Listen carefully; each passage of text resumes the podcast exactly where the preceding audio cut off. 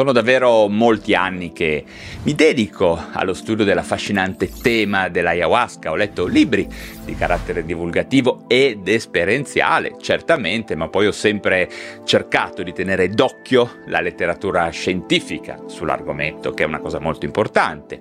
In effetti, negli ultimi dieci anni questa letteratura è sempre stata in costante crescita e devo dire che davvero molti pazienti e anche molte persone che mi seguono sul web mi hanno hanno fatto domande molto precise sul tema dell'ayahuasca e io ho cercato sempre di rispondere in maniera onesta e precisa sulla base certamente di quello che afferma la letteratura scientifica. Per cui oggi ho deciso di dirvi chiaramente quello che penso su questo tema attuale e controverso che polarizza molto la discussione sul web, in particolar modo in Europa e soprattutto direi in Italia, dove troviamo da una parte medici completamente contrari e scettici e dall'altra invece persone che hanno fatto viaggi iniziatici in Centro America per provare l'ayahuasca e che ne sono stati entusiasti. Quindi credo valga la pena fornirvi una mappa per far sì che ognuno di voi possa raggiungere una propria personale prospettiva su questo argomento che sempre di più sarà oggetto di discussione in campo medico-psichiatrico. Allora, ma iniziamo dalla BC. Che cosa è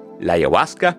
In sintesi si tratta di un decotto che si produce a partire da prodotti vegetali naturali che crescono nelle zone del Centro America e la cui ricetta deriva dalla tradizione dello sciamanesimo amazzonico. Questo decotto, utilizzato da millenni a fini rituali e di guarigione, per essere psicofarmacologicamente attivo deve derivare dalla combinazione di almeno due piante, in particolare dalla bollitura di una liana che cresce spontanea nella foresta dell'Ecuador, del Perù, della Colombia e anche del Brasile. Si tratta della Banisteriopsis capi. Oltre a questa liana sarà però necessario unire un arbusto chiamato Psychotria viridis, volgarmente anche chiamato chacruna che alle volte ogni tanto viene sostituito con la Diplopteris cabrerana. L'ayahuasca, quindi, secondo la tradizione, i numerosi racconti di scrittori come William Burroughs oppure del famoso psicologo cileno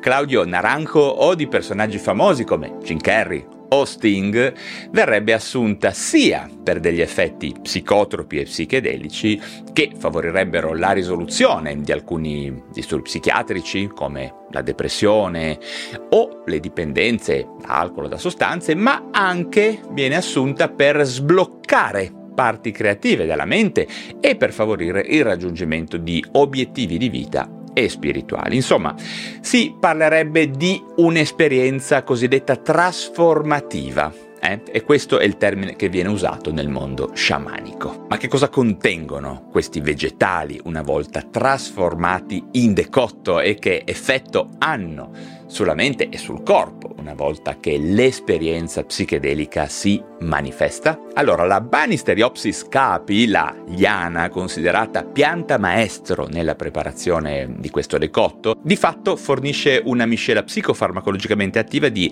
armina, armalina e tridroarmina, che sono molecole con funzione sostanzialmente potremmo dire antidepressiva in quanto hanno la struttura chimica degli inibitori delle monoaminoossidasi, i vecchi farmaci IMAO, e anche degli inibitori del reuptake della serotonina, simili quindi a psicofarmaci come il Prozac, la fluoxetina, tanto per intenderci. Pertanto questo ingrediente vegetale, che in realtà contiene poi anche altri composti neuroattivi minori, direttamente non avrebbe un effetto uh, psicodislettico e psichedelico, ma piuttosto antidepressivo e potenziante, attivante poi gli effetti allucinogeni dell'altro ingrediente. Inoltre si può considerare responsabile anche di alcuni effetti collaterali come la nausea e la vertigine spesso presenti dopo l'assunzione dell'ayahuasca. Invece la psicotria viridis è senza dubbio un vegetale enteogeno che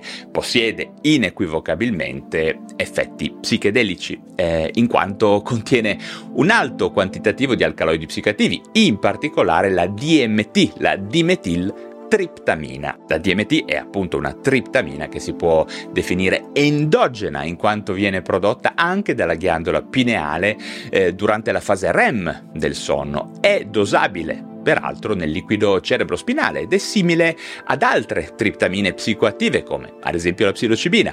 Strutturalmente è un analogo della melatonina e anche della serotonina e deriva appunto dal triptofano come molecola di base. Da un punto di vista neurobiochimico, una volta raggiunti i tessuti del cervello, favorisce la diminuzione della produzione di noradrenalina e di acetilcolina in primis e parallelamente poi si lega ad alcuni recettori per la serotonina e per la dopamina in maniera competitiva con i neurotrasmettitori, chiamiamoli nativi. Come vi dicevo prima, la DMT è sicuramente attivata e potenziata poi dagli altri componenti del decotto dell'ayahuasca, per cui la miscela completa ha effetti decisamente superiori alla somma delle parti. È interessante sapere che la DMT può anche essere assunta mediante eh, non solo il classico decotto, ma anche fumata. Ok, ma a questo punto la domanda a cui tutti voi aspettate che io risponda è ma funziona l'ayahuasca? Ha effettivamente degli effetti curativi sul piano psichiatrico? Allora,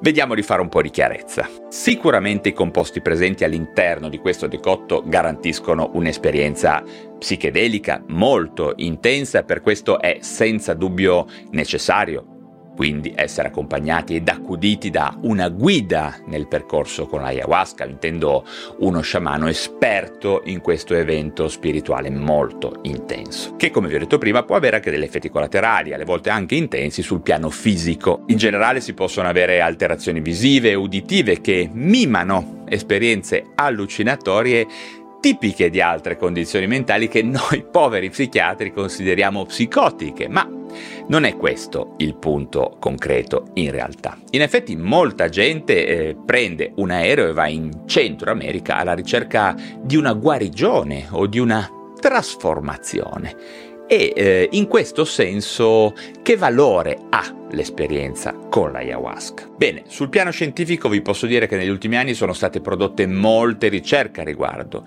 sia sul campo che retrospettiche, che indagini e interviste a posteriori, no? a coloro che hanno assunto il decotto, alcune fatte anche piuttosto bene. Se si interroga il database medico PubMed abbiamo a disposizione mi pare 35 review sistematiche e sicuramente 5 meta-analisi che indagano gli effetti dell'ayahuasca, da sola o in paragone ad altre sostanze psichedeliche singole come la psilocibina o l'LSD. Nonostante le preoccupazioni che ci sono relative ad alcuni effetti collaterali nel breve e nel lungo periodo e l'assenza di una reale significatività statistica di tutti questi lavori di ricerca, certamente la forza dell'esperienza positiva riportata, la rapida insorgenza del controllo dei sintomi depressivi e del beneficio e il riscontro di effetti terapeutici che sembrano essere duraturi incoraggiano sicuramente ulteriori studi clinici, ad esempio in doppio cieco e controllo con placebo. Tutto questo per semplicemente valutare una consistente finestra terapeutica che in maniera aneddotica sembra esserci, ma in medicina le cose vanno fatte bene. In particolare sarà fondamentale capire quali sono i disturbi che effettivamente possono beneficiare degli effetti terapeutici dell'ayahuasca. Non è una panacea, non è la manifestazione di un farmaco totale definitivo per ogni problema psichiatrico. Depressione e dipendenze? Probabilmente sì. Bipolarità? Mm. Psicosi? Molto probabilmente no. E altre psicopatologie? ADHD? DOC?